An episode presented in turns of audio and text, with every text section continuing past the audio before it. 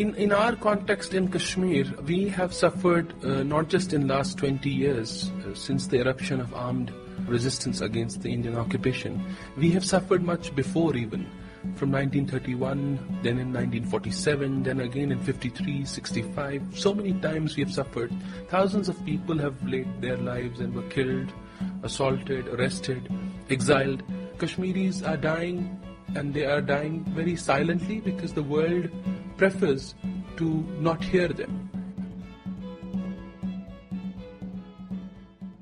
That's Khurram Parvez, and this is Alternative Radio. I'm David Barsamian. This edition of AR features Khurram Parvez on Kashmir, telling the story. Khurram Parvez is a Kashmiri human rights activist. He's the program coordinator of the Jammu and Kashmir Coalition of Civil Society. He has been jailed by the Indian government since November 2021, joining many other Kashmiris behind bars. Time named him one of the 100 most influential people in the world, calling him a modern day David. Arundhati Roy calls him one of the most remarkable people that I know. He and the organization he works for have for years meticulously documented the saga of torture, enforced disappearances, and death visited upon the people of Kashmir. Tens of thousands have been killed, thousands have just disappeared. I interviewed Khurram Parvez in Srinagar, Kashmir in February 2011. When I returned to India that September to follow up on reporting on the mass graves in Kashmir, I was denied entry by the Indian government. I've been banned from India ever since. Sadly, this interview is all too relevant. Since August 2019, the Hindu nationalist regime ruling India has imposed even harsher conditions on Kashmiris and eliminated what little autonomy they had. This story needs to be told, but the G20 won't hear it. Its tourism officials are visiting Kashmir in late May in what will be an orchestrated photo op extolling the valley's natural beauties and comparing Kashmir to paradise. Kashmir is off the media radar screen. India has carefully controlled the narrative. Khurram Parvez, though, cuts through Delhi's propaganda. Welcome to the program. Thank you very much for having me here. A buried evidence was uh, a document that, that was produced um, in 2009, and it, it uh, documents the violence of militarization in Indian administered Kashmir, uh, and in particular, it uh, discovered these mass graves uh, across 55 villages in Bandipora, Baramulla, and Kupwara districts uh, of uh, Kashmir. Uh, talk about this report and uh, why was it done and, and what prompted it? actually, we started working on this from 2006 onwards. Uh, in in 2005, there was a major earthquake in in Kashmir, in in Pakistani administered Kashmir and on the Indian administered side as well. Uh, on the Indian administered side, it, it, the earthquake struck at the places which are on the line of control, the, the de facto border. So these are areas, uh, huge areas, almost 45 kilometers in stretch, where we had no access from last so many years, 50 years, 60 years, we were not able to go there. And in last 20 years, what had happened there how many people have been killed there or how, how many people were caught and arrested while crossing over to the Pakistani side of the Kashmir for acquiring arms training. No one knew what had happened there. So this was for the first time when earthquake struck, we had an opening to visit these places for humanitarian intervention. We as local organizations organized ourselves and made a platform of all the local organizations and went there. I was coordinating that, and one of my colleagues, Parvez Imroz, was with us. So he was also because of being a human rights activist, more interested in human rights work than in humanitarian relief work. So he was asking questions, I was asking questions to people, and, and these graveyards were identified to us by locals there. And they told us, look, there are so many unidentified people who are buried here. These unidentified graves even existed in our own localities here in Srinagar or elsewhere in uh, Jammu and Kashmir. But they started making meaning to us when we saw them at, a, at such a mass level in Uri uh, sub-district.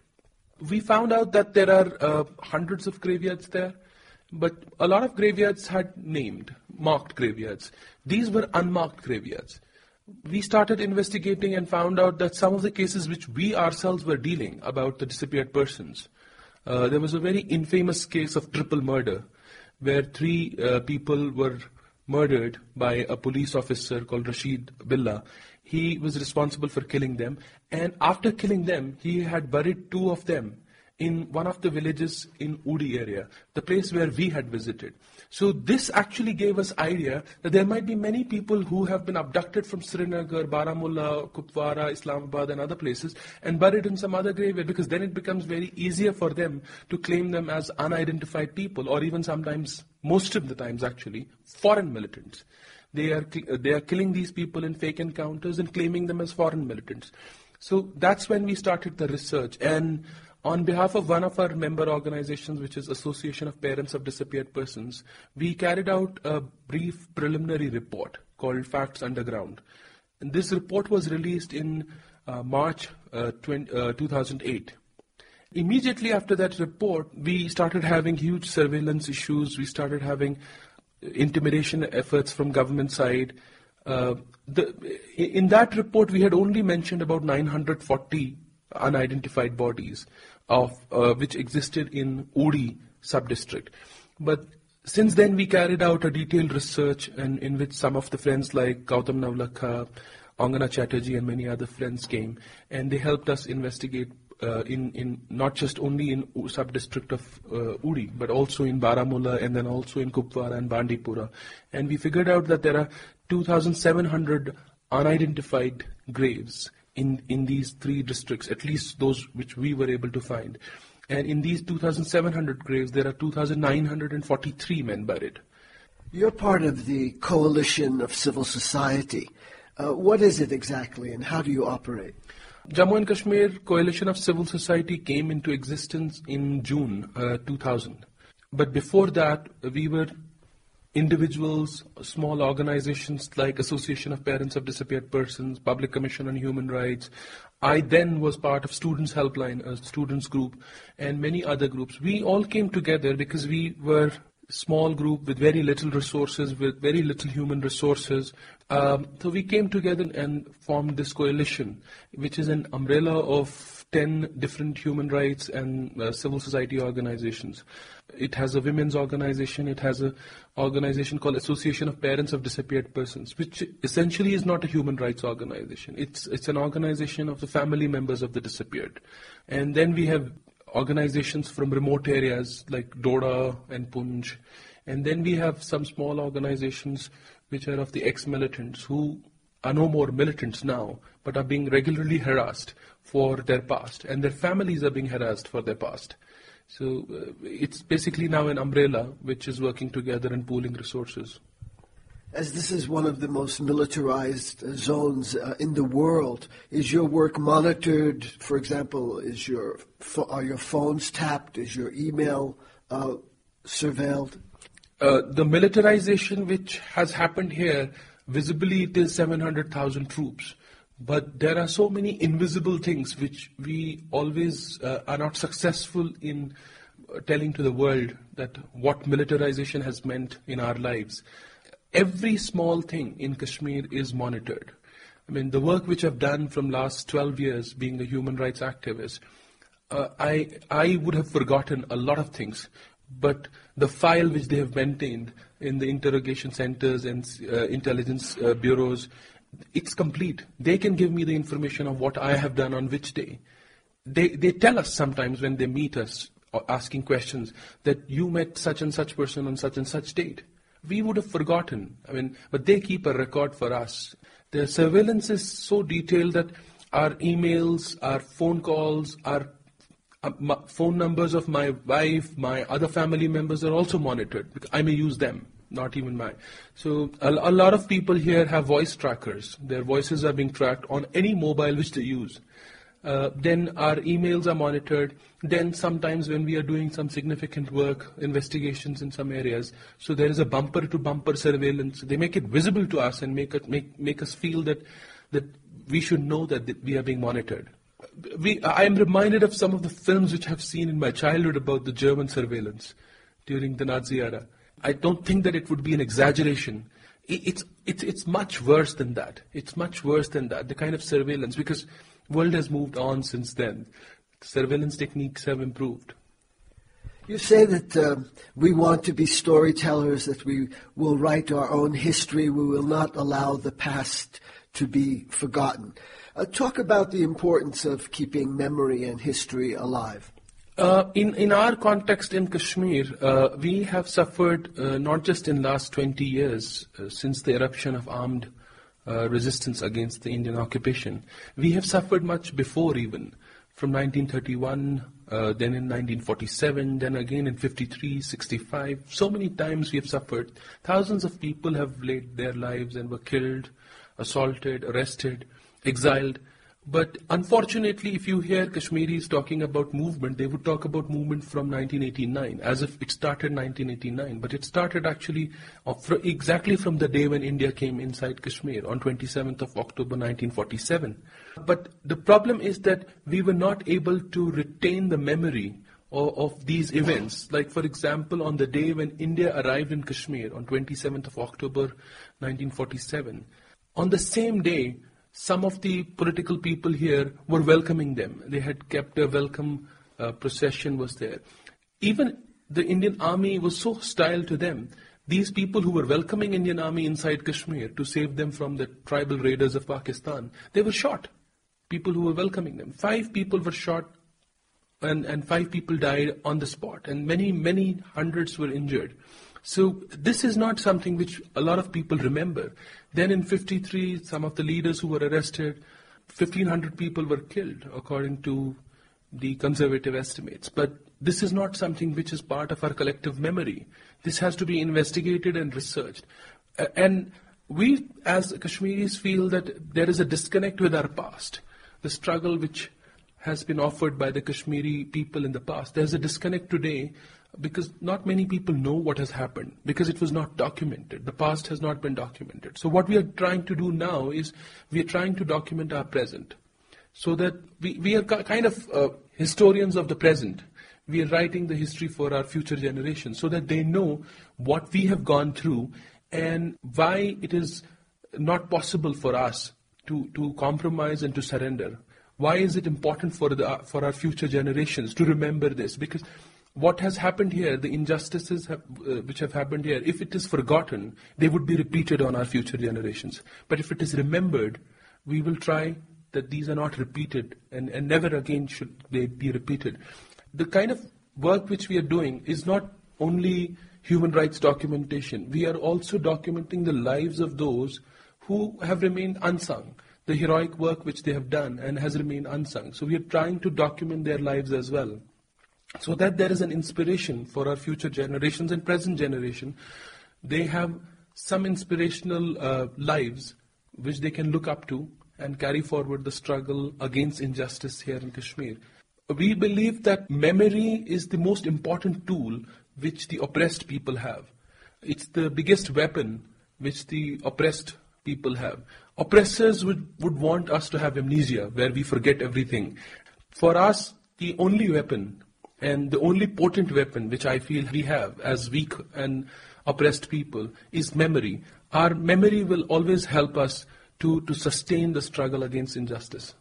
Talk about the difficulties in telling the Kashmir story to Indians as well as the international audience.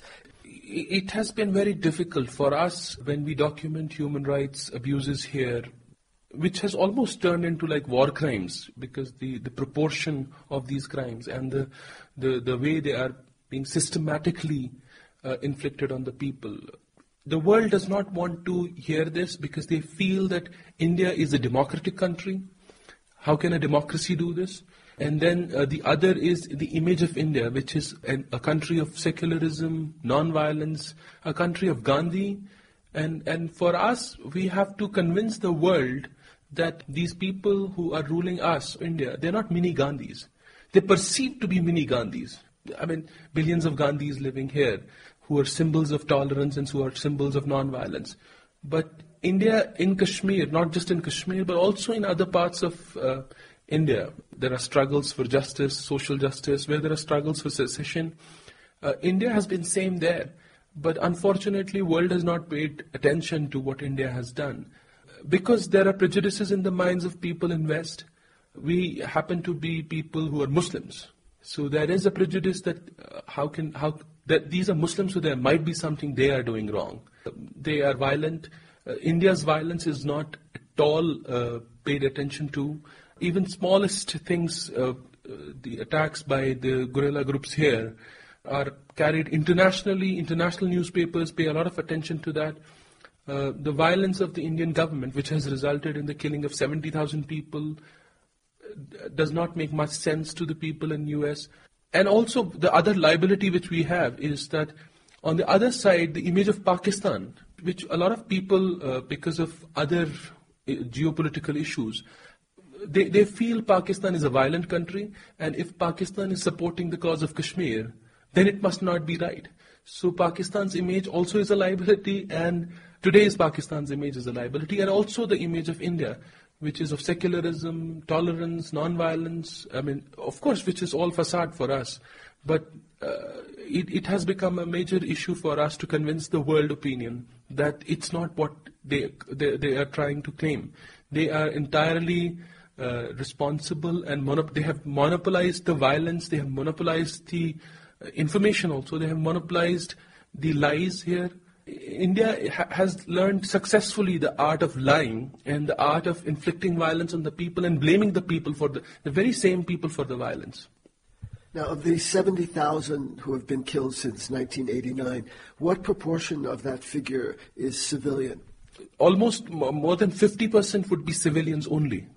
Uh, rest of them are militants, counterinsurgents, political activists, and uh, also uh, uh, soldiers from the uh, Jammu and Kashmir police and um, other paramilitary groups uh, which who are fighting here for India. So more than 50% would be civilians alone. Tell me about the eight to 10,000 who have disappeared. Yeah, in in last two decades, um, uh, what has happened is that army uh, and different uh, armed forces groups used to abduct people, arrest people, and during interrogation, either they, would die or they would be buried or God knows what has happened to them. So more than 8,000 people have uh, been subjected to enforced disappearances. And the government still lives in, in, in a mode of deniability still. They say that we don't know what happened to these people. They were not arrested. So the, this is propaganda. But we have documented the lives of these families whose lives are shattered because of the disappearance of their loved ones. And they are commemorating, they are every time protesting. Every month you would see there's a, there's a protest organized by us, by the family members of the disappeared. So they their tears can't be lies. Uh, their sobs can't be lies. They, they, they're crying every month, every day. So uh, this is something which has to be paid attention to. I mean, we understand that India has reasons not to acknowledge the crimes which they have perpetrated, but we don't understand what is the reason for the non involvement of the international community, which seems to be so attracted to what happens in Darfur, which seems to be so attracted what happens in East Timor, which seems to be so attracted what happens in Iran or now even in uh, South China and many other places. They, they are so interested in Tibet.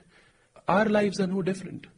We also are humans. Kashmiris are dying, and they are dying very silently because the world prefers to not hear them. This not hearing for us is, is, is some kind of hypocrisy from the, those who claim to be champions of human rights. This is understood for us that the world has concerns for terrorism, We even have concerns for terrorism. But terrorism in, in this part of the world, in Kashmir, is monopolized by the Indian state. Why would there be no concern from those people who are concerned about violence in the world, who are concerned about sufferings in the world? There are international organizations who prefer not to write much about Kashmir, but they would be repeatedly writing about the crisis which might unfold in Kosovo. I mean, at present, Kosovo is peaceful. There are international groups which, which would write a report that if this conflict is not solved, it would result into a mayhem. Uh, but this is speculation. Here, it is resulting into mayhem every day, and there's no international attention. Well, India has conflated resistance to its occupation in, in Kashmir with terrorism? From last two decades, uh, Kashmiris have used violence uh, as a means to protest the Indian occupation. But even before, if you see, uh, there, were no, there, was, there was no violence used by the Kashmiri people. Kashmiris were entirely non-violent, even participated in elections, thinking that elections might be one of the ways through which they could resolve the uh, Kashmir conflict. But India, uh, from last 63 years, has used dialogue as an end in itself. They, also, India has a history of non-negotiating with any of the conflicts in, the, in India. Any of the conflicts, whether it's Manipur, whether it's Nagaland, whether it's Punjabi, whether it's Dalit rights, whether it's even women's issues, India has not negotiated with any of the group. So why would it negotiate with Kashmir? It, it is very easier for them to, to internationally propagate that what is going on in Kashmir is terrorism. Because there is an international prejudice after 9-11 about Muslim struggles, st- struggles for right of self-determination. Uh, so India has very successfully carried out a campaign saying that Kashmir is terrorism. But if you see from last three years, 2008, 2009, 2010, uh, Kashmiris have made a huge shift from violence to non-violence. This is probably one of the most significant things which has happened in Kashmir in, in the last three years, where a, a movement has had a transition from violence to non-violence. Normally there are transitions from non-violence to violence. Here we have a transition from violence to non-violence. And this uh, also does not attract international opinion. It's not very easy for any, any society to have a shift from violence to non-violence. And we have successfully had a shift in which in 2008 we had more than a million, million people out on streets. And, and then also in 2010 protests, there was a lot of hue and cry in India. But what happened? How has India reacted to this? How has India responded to this? Again by violence. And that violence is not, again, something which is acknowledged by uh, international opinion makers. Uh, there are very few who would want to visit Kashmir. There are very few who would want to uh, organize a, a, solidarity group like International Solidarity Movement for Palestine. It seems that uh, Palestine affects uh, the entire European population. Uh, there, there, are thousands of groups and NGOs and individuals writing reports, books, everything every day. Uh, there are hardly few people in West who write about Kashmir. But we can't wait for them. We can't wait for them because it is our lives, it is our homes, it is our future. So what we have decided and what we are doing is that we are becoming storytellers for ourselves. We are documenting our stories ourselves. We don't know when the West will wake up. We don't know when, even East, the Muslim countries, uh, there is there's no support from the Muslim countries also, the 55 Muslim countries in the world. So we don't know when they will wake up. What we are trying to do is we're trying to document each and everything, whatever is possible, through our little meager resources, through our little whatever capabilities we have. We are documenting everything, and and and uh, whatever we are documenting, we don't think that it is only uh, going to be indicting for the Indian civil society, which of course is non-involved in the struggle for justice in Kashmir. It is an indictment for them, but it is also an indictment for those internationally who are silent on Kashmir. I don't know how they'll justify being silent on Kashmir. There are international conscientious objectors who have been speaking about Palestine, about Iraq, about Afghanistan, from Nelson Mandela to Noam Chomsky to, to so many people but there are hardly few who have spoken about Kashmir.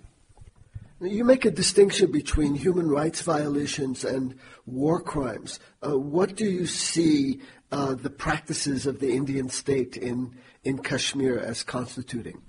In in last uh, 20 years, uh, the kind of human rights abuses which we have seen, they are institutional, they are systematic, and uh, it's an institutional and systematic repression from the state. It's an official policy to repress people, and the the rate and the, uh, the the rate at which these human rights abuses have taken place, it is not possible if there is no official acquiescence.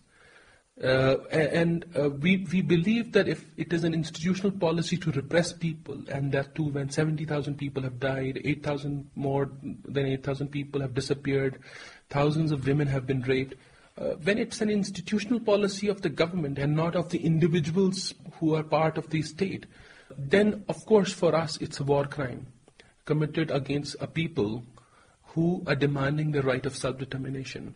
The Indian state is at war with the people of Kashmir because Kashmiri people are demanding their right, uh, their dignity, uh, the restoration of their dignity, and the and the right to right to self-determination. So a war has been unleashed on the people of Kashmir because they have been demanding the right of self-determination. Technically, a lot of people would tell us that it's not war crimes because uh, states are not fighting here. But we are a people on whom a war has been imposed by the Indian state. Violence has been imposed on us. We are all at war, and Kashmiri people are at war with Indian state, Indian state apparatus. So that makes us say that it's war crimes going on. Uh, talk about the vulnerability of women in a, in a militarized zone and uh, the difficulty in, uh, p- particularly in a traditional uh, Islamic culture, of women coming forward and reporting on uh, uh, rapes. if, if you see in last two decades, uh, we have had uh, a lot of rape and molestation cases. This is a place where, when you're raped, the Indian state apparatus and then those in Indian civil society who support the government line come here to rescue the government, and while doing so, they m- make us appear as liars who would lie to the world that we have been raped, who would lie to the world that we have uh, loved ones in our family who have been disappeared or who has been killed in custody. There's no justice. Because of these cases where the, the, the women do not get justice, uh, what has happened significantly is that women do not even report molestation and rapes because what happens is that it is very uh, emotional thing when uh, women uh, women are raped in our society what happens? People come out, protest against it, and in these protest demonstrations, government is ruthless every time. They shoot people, they kill people. Hundreds of people have lost their lives in these protest demonstrations in, in, in just last three years. And uh, it, it is very difficult for these women to imagine that after losing their honor, um, when they are being raped and molested, more people have to die for seeking justice. So that has discouraged them from reporting. But they have internalized now this repression in a different way. Uh, like uh, in our society, veil is becoming more prominent in the rural areas where you have camps, army camps, these concentration camps. You would see the number of women wearing veil now has increased as compared to last 20, uh, before 20 years. And then also the issue is that in, in some remote areas, women have, uh, after a certain age, they drop out from the school. So their education is also getting affected because they feel that they are no more secure if they go uh, out of the village because schools are far away, not necessarily in the village itself, and they would be stopped by army. They're not safe. And, and, and in this kind of uncertain and, and insecure atmosphere, uh, nobody is secure, whether women or men. So they don't want to take the risk of getting emancipated, but at the cost of their own lives or at the cost of their honor. So it, it is certainly affecting uh, the the uh, the mindset of our women, uh, their their insecurity, and also it is adding to a different kind of depression. Uh, if you speak to our doctors here, psychiatrists here, they would tell you that half of the Kashmiri population has some one or the other kind of uh, post-traumatic stress disorder. Um, it is because of this atmosphere of fear. It is because of the trauma which they have seen, which they have witnessed uh, in their uh, villages, in their families, with their uh, loved ones. Uh, so, uh, and the number of women who are affected by this post-traumatic stress disorder is far more than men. Their numbers are more. So it is it has certainly discouraged women from coming forward in, in, in a public life uh, where they could be uh, shoulder to shoulder fighting for the struggle for justice. But here it seems that uh, they are very discouraged because of the culture of impunity and culture of fear. You're listening to Khurram Parvez on Kashmir telling the story. This is Independent Alternative Radio. For copies of this program, call us 1 800 444 1977. That's 1 800 444 1977. Or go online, website alternativeradio.org. That's alternativeradio.org. As I travel around uh, Kashmir, I see a, a network of army camps, interrogation centers, bunkers, watchtowers, command posts, uh, and roadblocks. And more than one Kashmiri has told me uh, this place is like a jail. Yes, people who come from outside, for them this is very unusual, the kind of militarization which you see.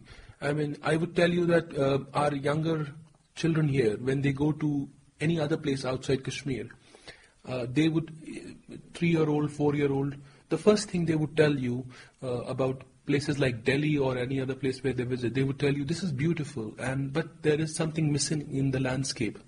That's army. It's so much in our minds. They have the militarization is so deep here, and and I mean, uh, so widespread that younger children, when they go outside, they miss them. Miss them in the sense that they feel that there's something odd in this society. Why do they not have army camps? Three year old, four year old babies, when they go to Delhi and other places, they would tell you. They mean so much to us now in a very negative way. But, like, for example, these army camps, these bunkers, they have become our landmarks also. We, if we have to give an address to someone about our office, like, for example, we tell them that you have to come to the city center and there is this bunker, just stop at the bunker. This bunker has become a landmark, unfortunately. I mean, we, we have become so immune to it that we cannot see them. We don't want to see them, but they are there. And the, anyone who comes from outside, for them, this is a horrible picture of militarization. Kashmiris who go out and when they return back, that is when they realize that how bad it is, how it is affecting our psyche, how it, it is affecting our uh, behaviors. Th- this has affected our behaviors. Our behaviors are changing because of this kind of militarization. Few years back, we were not people who would react violently to incidents. Now we do. This summer, if you see, there are so many instances where children, when they were killed by armed forces, people reacted by burning and setting ablaze the government property. Summer of 2010. Yeah, summer of 2010. The army camps, uh, police stations, people who were responsible for killing children there, they were set ablaze.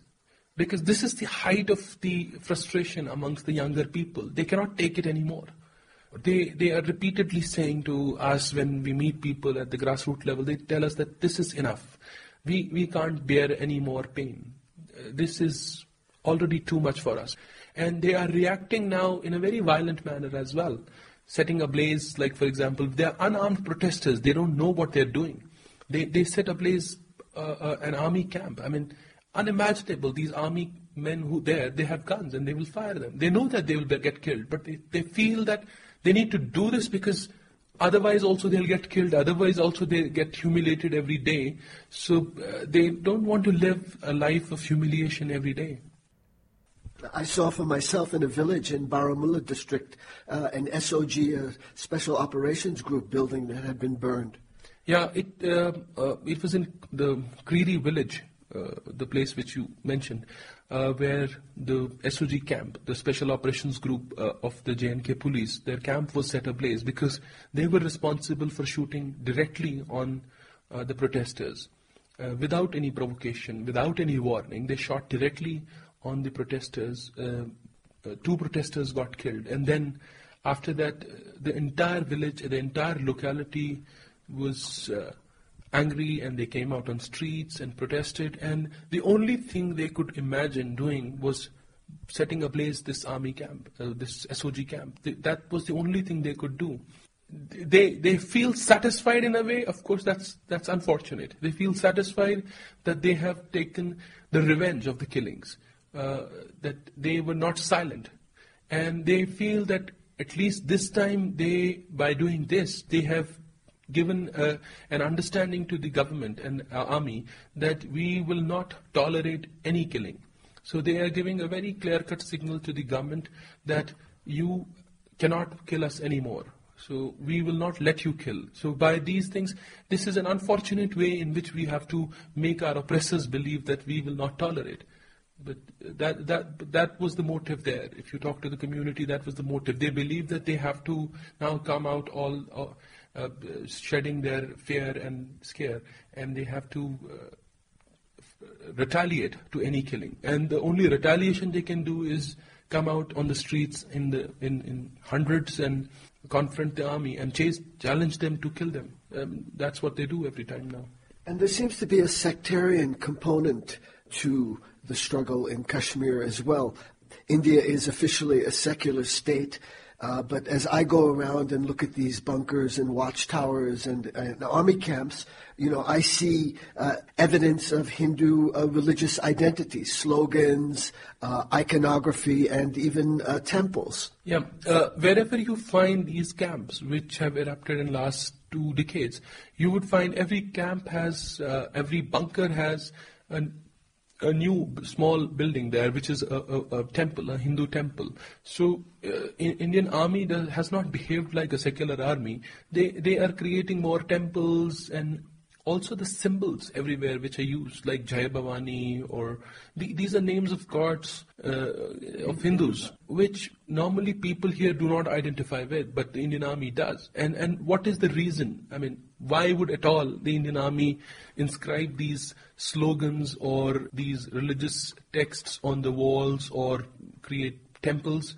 Why would they do it? Because, and people here feel scared of this because they have heard the stories of how settlers started settling in uh, Palestine and how it changed the demography. The, the, these are things which scare people. They feel that uh, they can continue fighting the Indian government and they will, but uh, the government of India is, uh, and, and some Hindutva voices in India are hell bent on changing the demography of Kashmir. They have been saying it very publicly, the Indian Hindutva uh, groups, that the only solution to Kashmir is change its demography. Uh, you need to have more Hindus living there. So these army uh, uh, installations, wherever they are, when they make these bunkers or temples or other places, this is exactly what scares them. They do not see that this army is here to confront the militants, the armed militants. They see them as people who are coming here to occupy their lands but with occupation they bring a different culture as well. They bring uh, a, a, a, different religion as well. Talk more about the the face of the occupation. Who are who are the military and paramilitary, and uh, have you any contact with them other uh, than at checkpoints? You know, has there been any outreach? Have you talked to them? The Indian Army and the Indian paramilitary groups they do not believe in dialogue. That's not what they are looking for. They do not look for interactions with people in terms of uh, engagement where people could question them, people could tell them that this is what they are doing wrong. Officially, um, at the level, at the political level, they invite Kashmiris every time for a dialogue, which I told you earlier that it, it, it, it is organized in such a way that it, it is an end in itself, the dialogue. It has become an institution in itself for the end in itself. Uh, but here on ground, the, the government of India, uh, its troops present here, do not believe in dialogue. They, they do not believe in talking to the people and in listening to the grievances of the people where the armed forces commit atrocities. Because for them, every Kashmiri is a liar. For them, every Kashmiri is a propagandist. For them, every Kashmiri is a potential terrorist. I'm, I'm, I'm not sure whether you've seen in some of the camps, army camps here, they, they, they write a slogan saying that respect all and suspect all. I mean, when do you write suspect all? When you do not trust anyone. I mean, that's exactly what they believe here. They do not trust anyone here. For them, every Kashmiri is a potential terrorist and who is against the Indian occupation here. The Indian army, which is present at the local level in different villages here, come from different backgrounds. They are Dalits, they are southern Indian people, they are people from Nagaland, Manipur, Assam. These are people who are otherwise also oppressed in their own lands, wherever they come from. So these oppressed people come here to oppress the other, I mean, Kashmiri. India has been very successful in using, uh, like Kashmiri soldiers are being sent to Nagaland to oppress people there, or Assam, or other places, or Chhattisgarh and uh, they are being sent to this place. So uh, they are successfully carrying forward and religiously carrying forward the, the British concept of divide and rule. So it's the colonial heritage which they have, which they have inherited from the British uh, colonial past. They continue it. They, they believe that they, ha- they can carry forward and continue and sustain what the India is today only by divide and rule. And they have till now succeeded. You suggested one of the reasons that uh, the international community, for want of a better term, uh, is not attracted to the struggle in Kashmir is that this is a majority Muslim area. But I would, I would uh, challenge you on that uh, with the example of Bosnia, which was also a majority Muslim area, which drew a tremendous amount of attention. How do you explain the difference? Yeah, Bosnia is so close to Europe. I mean, that proximity with Europe actually was the reason for the Europeans to get involved in Bosnia because it, it was happening in their backyard and they didn't want to have, have any, any such conflict in their backyard which could affect their lives tomorrow. Kashmir, they feel, is very far from Europe, very far from US, will not have much of an impact on their lives directly. But also the other factor is that India, uh, the image of India, India is seen as the uh, mystic place by most of the Europeans and Americans. It, India is seen as a country of Gandhi. India is incredible, what they say. Then also, uh, the other thing is that the Western governments feel very close to India. India is their strategic, strategic partner, partner, as Obama has called it. Yeah, yeah but uh, India, uh, that's what Obama says, strategic partner. But Indians would sell them that they are their natural partners which is one step higher than a strategic partner. They are getting closer to each other, and that is one of the reasons why American population or European population does not feel connected to Kashmir because there is official and uh, uh, the, the, the, corporate interest in India. The, the corporates are making the efforts to present India's image as a shining India. This shining India, uh, the image is sold to the whole world that India's economy is doing so great. Every year, uh, there are 2,500,000 Indians who die because of hunger.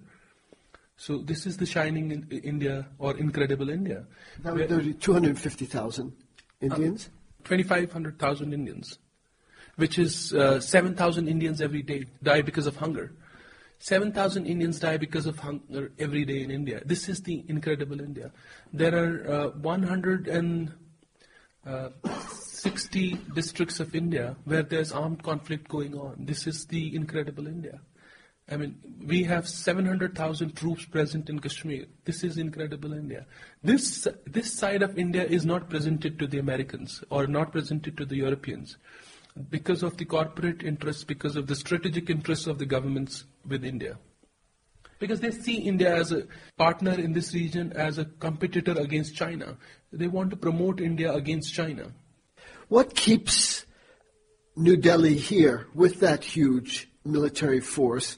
Occupying a population that doesn't want to be uh, occupied? Is it just about power and the exercise of power and sovereignty over another people, or is there some uh, urgent economic interest? Indians would want Kashmiris to believe uh, the, the, argument which they give every time is that how can you live as a free country? You need India, you need support from India.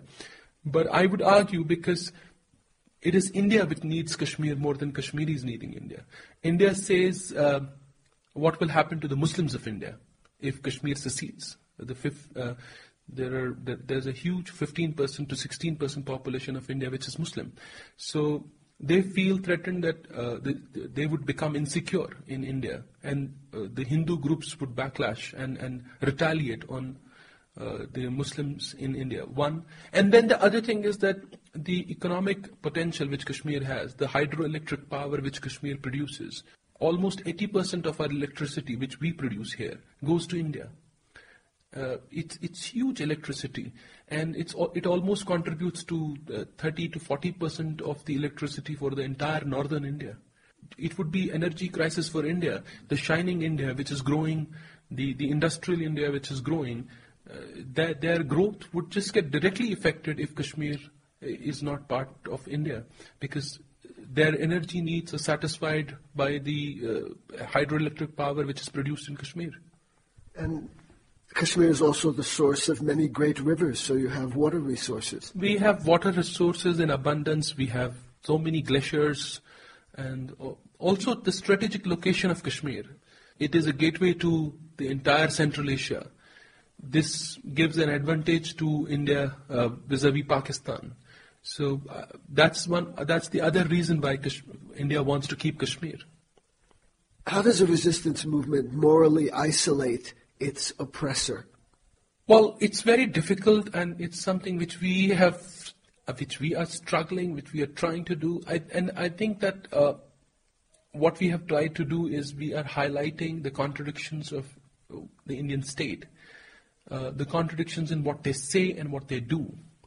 We may not have succeeded to a large extent, but we're trying our level best to make people here and internationally aware of the lies which Indian government is engaged in Kashmir, because what it says to us uh, in Kashmir is that you have to be with us, no matter what. We will keep you with us. The situation is under control. That's what exactly the Indian Prime Minister said a day before. But internationally, it says that it is willing to negotiate. Uh, it is. Uh, it has offered uh, talks to the people of Kashmir. But locally, it says situation is under control. They will, they'll keep people under control. Uh, they, they will keep on controlling our lives. They will keep on controlling our future. They'll keep on controlling our present. That's what it says to us locally here in Kashmir. But internationally, they would every time tell us that we are ready to talk with Pakistan, we are ready to talk with the Kashmiri leadership. But they are willing to talk with the people of Kashmir only to talk, because talks in itself are an end. Uh, they do not want to negotiate. These, the, the, these talks are not meant for negotiations. Uh, because one of the conditions from the Kashmiri side is that any talks could begin if India is willing to concede that Kashmir is disputed. At the moment, India does not publicly say that Kashmir is a disputed region. India says very loudly and very clearly, repeatedly, that Kashmir is an integral part of India. Well, they don't really care about Kashmiris. They have been saying Kashmir is integral part, not Kashmiris are integral part. So that's what is their official line so far. I remember when I first came here in uh, 1966, the first time, and uh, I was surprised. People asked me, uh, "Did you come from India?" Uh, which highlighted to me something that I didn't know that there's such a strong sense of Kashmiri identity. Yes, uh, we feel very different. We feel uh, that we, uh, because there have been attempts from India to integrate, integrate us very violently with the Indian mainstream, and we have always refused to integrate, uh, whatever it may be. We we we like to watch Indian cinema. We like to listen to Indian music. But that's it. And we are always very reluctant people when it comes to integration from any side. I mean, it's not only India, even Pakistan. If Pakistan would wa- want to, like for example, uh, say that uh, Kashmiris and Pakistanis are same because of Islam, we refuse. We refuse to say. We, we believe very strongly in our uh, Kashmiri identity as well. We are Muslims, we are proud of being Muslims, but that's not who we only are. We are Muslims, but we are also Kashmiris and and we are very careful uh, in in being uh, clubbed with Indian identity or uh, we, we every time refuse when I'm traveling outside. I mean, I have to carry an Indian passport, but whenever I'm asked where I'm from, I tell them I'm from Kashmir. I'm a Kashmiri national. So that's very uh, close to our hearts. Uh, one of the issues that is often brought up to uh, discredit the resistance movement in Kashmir is the treatment of Kashmiri Pandits, that is, Kashmiri Hindus who have uh, left uh, the state and have moved elsewhere. Uh, numbers of them were killed, uh, their homes, they lost their homes. Yeah, uh, the Kashmiri Pandit uh, minority, which left in 1990, this is a very, very important topic for the Indian government to every time use against. It, is a whip which is being used against the people of Kashmir. Uh, the number of Kashmiri Pandits who have been killed uh, since 1989 till date, the official figures for them are around 209 people, and they call it a genocide of course, which is also condemnable and bad. These killings should not have happened at the first place at all. So you unequivocally condemn the killing of all killings of political activists, all killings of minority uh, groups, are of course condemned, and, and we believe that uh, they should stop even now. Uh, we condemn that, but, they, it would be wrong to say that anyone was killed here, or majority was killed here, or people were killed here for they were killed for religious affiliations. People were killed here for political affiliations, which is still bad. But then the international campaign, uh, the, the, the, the Malafide campaign against Kashmiris is that Kashmiris were engaged in ethnic cleansing of Kashmiri Pandits and they carried a genocide against Kashmiri Pandits. They called the, the, the murder of these 209 uh, uh, people, which is very unfortunate and a very big blot on the, the secular and pluralistic values which Kashmiris have been always professing. For us, it's very bad. It's a blot. But then they were killed because they were, most of them. There, there, there might be some killings which, of course, were also communal. But there are most number of people who were killed in the initial 90s who were killed for political reasons. We have condemned them all along, always, uh, because we do not believe that civilian political workers can be killed even if they are working for our occupation. They cannot be killed and they should, their lives should be protected. So there's, there's no scope for communal killings, of course, in our, uh, in our understanding. And there's abhorrence here in our society today. The society does not like killing of political activists also. If you close your eyes for a moment, think what an independent Kashmir would look like. I believe the, the struggle for our group people like us, would not end with the independence of Kashmir from India. I believe that our struggle would carry on because many other places also, human rights groups uh, have been fighting for truth and justice and not necessarily for territorial independence and other things. We believe that people who are fighting today, who are leading or spearheading the movement against India, might turn out to be monsters tomorrow because they have been fighting monsters, and it happens. We, we, we are trying our level best so that these people do not turn monsters tomorrow. They are not monsters. We don't want them to be monsters tomorrow, but uh, we are not sure. We, we, we will have a tough time even after independence, making Kashmir a place, a better place, a place of justice, a place of non-violence, a place which has no army, a place which has no weapons, a place which is uh, full of freedom and justice for its people, a place which does not, a nation which does not exploit its own people, like it is happening in many, many other countries. The states are created to, eh, to, to, to exploit the people in a more sophisticated way. Every state is sophisticatedly or unsophisticatedly exploiting its own people. Crimes which have been perpetrated on the people of Kashmir. In each and every crime, the perpetrators have to be punished. There, there cannot be any other redressal. There cannot be reconciliation based on forgiveness, based on, based on forgetfulness.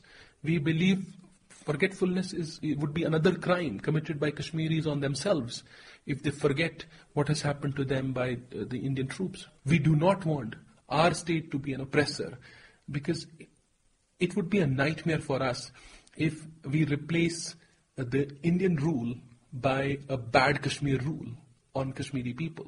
It would be very unfortunate. And we don't want that to happen here in Kashmir. And that's why we are trying, striving hard to promote the values of international humanitarian law, to promote the values of uh, non-violence, truth, justice, and democracy.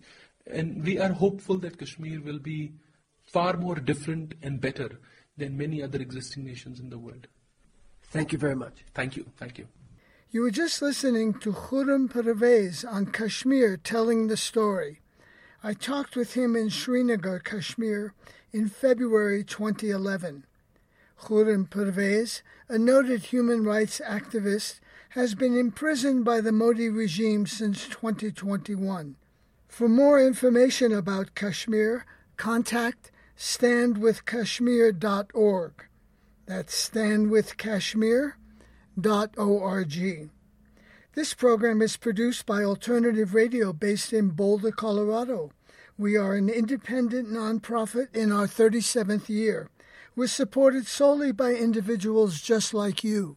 We feature voices rarely heard in the corporate media, such as Noam Chomsky, Medea Benjamin, Arundhati Roy, and Chris Hedges. To access our complete audio and book catalog, just go to our website, alternativeradio.org. Again, our website, where we are podcasting, alternativeradio.org. For copies of today's program, Khurram Parvez on Kashmir telling the story, and for Arundhati Roy's book, Azadi, just call us 1 800 444 1977. That's 1 800 444 1977. Or order online our website, alternativeradio.org. That's alternativeradio.org. Printed transcripts, PDFs, and MP3s of this program are free. Just call us 1 800 444 1977. Series theme music is performed by the Kronos Quartet from Pieces of Africa. Joe Ritchie is our general manager and editor. I'm David Barsamian. Thank you for listening.